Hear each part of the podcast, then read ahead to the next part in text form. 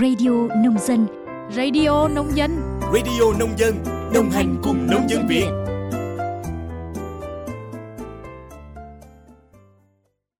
Biên tập viên Minh Quân và Minh Yến xin kính chào quý vị và các bạn thính giả của Radio Nông Dân. Quý vị và các bạn đang nghe bản tin Nhịp sống nông thôn mới phát sóng ngày 7 tháng 10 năm 2023.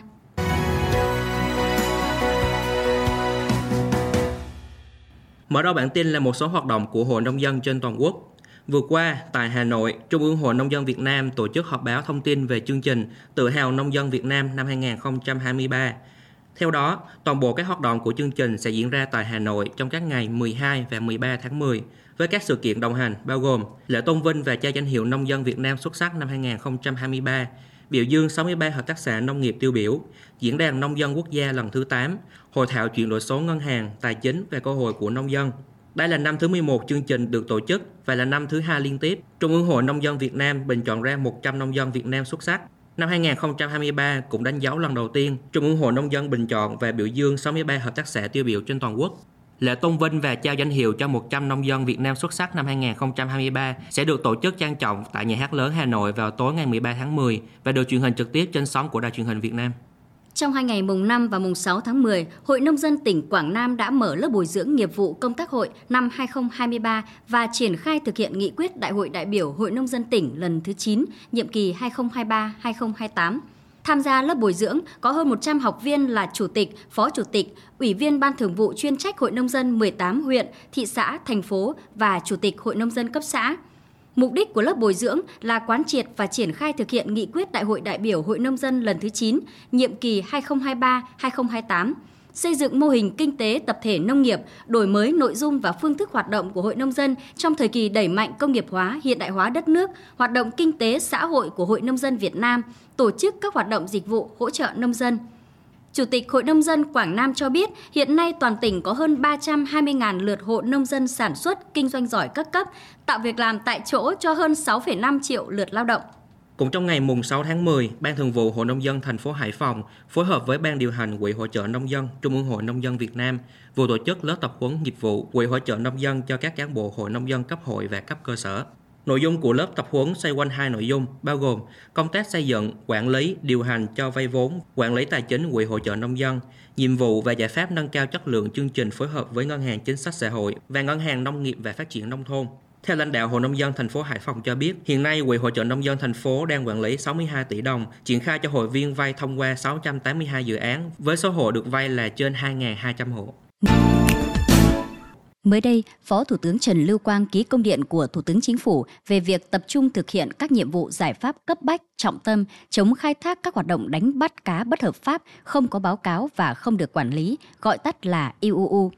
Theo Phó Thủ tướng, hiện nay một số địa phương vẫn còn xảy ra tình trạng tàu cá ngư dân địa phương vi phạm khai thác hải sản bất hợp pháp ở vùng biển nước ngoài. Thực thi pháp luật xử phạt các hành vi vi phạm khai thác IUU còn chưa nghiêm, chưa hoàn thành việc đăng ký cấp giấy phép khai thác thủy sản và nhiều tồn tại khác. Nếu không sớm giải quyết dứt điểm hiện trạng vi phạm khai thác IUU như hiện nay, Việt Nam không những không gỡ được cảnh báo thẻ vàng mà nguy cơ bị cảnh báo thẻ đỏ là rất cao, ảnh hưởng đến uy tín vị thế, hình ảnh quốc gia, tác động xấu tới sự phát triển của ngành thủy sản, đời sống sinh kế của cộng đồng ngư dân. Chính vì vậy, Phó Thủ tướng Trần Lưu Quang yêu cầu từ nay đến trước khi đoàn thanh tra của EC sang kiểm tra thực tế tại Việt Nam lần thứ tư, cần tập trung nguồn lực xử lý dứt điểm các tồn tại, thực hiện cấp bách các nhiệm vụ trọng tâm đã được nêu trong công điện. Sau phản ánh của báo điện tử Dân Việt, gần 2.000 mét lưới, bãi tấp lều, bảy chim hoang dã ở Ninh Bình đã bị tháo gỡ. Trước đó, tại cánh đồng lúa ở thị trấn Bình Minh thuộc hai xã Văn Hải, Lai Thành, huyện Kim Sơn, tỉnh Ninh Bình, diễn ra tình trạng người dân sử dụng công cụ, dụng cụ như bộ loa phát, lưới cước không màu, cò vạt mồi để dụ chim hoang dã. Mặc dù Ủy ban Nhân dân huyện Kim Sơn đã có văn bản nêu rõ tầm quan trọng của việc bảo vệ chim hoang dã, tình trạng này vẫn diễn ra công khai. Đến ngày 6 tháng 10, Chủ tịch Ủy ban Nhân dân thị trấn Bình Minh cho biết, địa phương đã thành lập đoàn kiểm tra cùng cán bộ công an, biên phòng, kiểm lâm trực tiếp ra đồng lúa để kiểm tra, xử lý các trường hợp bẫy chim hoang dã. Lãnh đạo địa phương cho biết, quan điểm của cấp lãnh đạo là giải quyết dứt khoát tình trạng này. Trong thời gian tới, thị trấn sẽ tiếp tục tăng cường tuyên truyền người dân không được dân lưới săn bắt, buôn bán, vận chuyển chim hoang dã, tăng cường trực tiếp kiểm tra và thu giữ dụng cụ vi phạm. Sầu riêng, chuối và thanh long là những nông sản đóng góp nhiều nhất vào kết quả tăng trưởng ngoạn mục của xuất khẩu rau quả trong tháng 9 năm 2023. Cụ thể, theo Hiệp hội Rau quả Việt Nam, ước tính xuất khẩu rau quả trong tháng 9 năm 2023 đạt hơn 580 triệu USD, tăng 33,4% so với cùng kỳ năm 2022. Lũy kế 9 tháng năm nay, xuất khẩu rau quả của nước ta đạt 4 tỷ USD, tăng trưởng kỷ lục 69,1% so với cùng kỳ năm 2022. Trong đó, sầu riêng dự kiến sẽ cán đích kim ngạch xuất khẩu 1,5 tỷ đô la Mỹ trong thời gian tới. Hiệp hội Rau quả Việt Nam cho biết, hiện nay Trung Quốc vẫn đang là thị trường nhập khẩu nhiều rau quả của Việt Nam nhất với tổng kim ngạch 8 tháng đầu năm 2023 đạt 2,3 tỷ USD, tăng 134% so với cùng kỳ năm 2022 và chiếm 64% thị phần.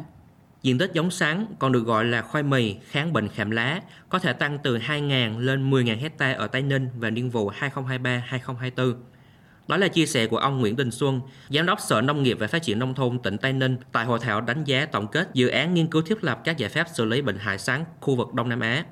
Theo lãnh đạo Sở Nông nghiệp và Phát triển Nông thôn tỉnh Tây Ninh, năm 2017, bệnh khảm lá sắn xuất hiện đầu tiên tại Tây Ninh rồi lan ra cả nước. Tính đến cuối năm 2021, bệnh này làm sụt giảm 15% sản lượng củ sắn tươi, tương đương khoảng 1,5 triệu tấn, thiệt hại khoảng 2.500 tỷ đồng. Từ tối và đêm ngày 6 tháng 10, miền Bắc đón đợt không khí lạnh đầu tiên trong mùa đông năm nay. Theo Trung tâm Dự báo Khí tượng Thủy văn Quốc gia, do ảnh hưởng của khối không khí lạnh và hội tụ gió, từ chiều tối và đêm ngày 6 tháng 10 đến sáng ngày 7 tháng 10, khu vực Bắc Bộ có mưa rào và rông, riêng vùng núi và Trung Du có mưa vừa, có nơi mưa to với lượng từ 20 đến 40 mm, có nơi trên 70 mm. Cơ quan khí tượng khuyến cáo mưa lớn xảy ra trong thời điểm giao mùa nên mưa rông có nguy cơ cao xảy ra lốc xét, mưa đá và gió giật mạnh. Mưa lớn cục bộ cũng có khả năng gây ra tình trạng ngập úng tại vùng trũng, thấp và nguy cơ xảy ra lũ quét sạt lở đất tại khu vực miền núi. Theo dự báo, trong giai đoạn một tháng tới, không khí lạnh sẽ bắt đầu ảnh hưởng đến Bắc Bộ, Bắc Trung Bộ và gia tăng dần về cường độ, tần suất. Thông tin vừa rồi đã khép lại bản tin ngày hôm nay. Cảm ơn quý vị và các bạn đã chú ý lắng nghe. Xin chào tạm biệt và hẹn gặp lại.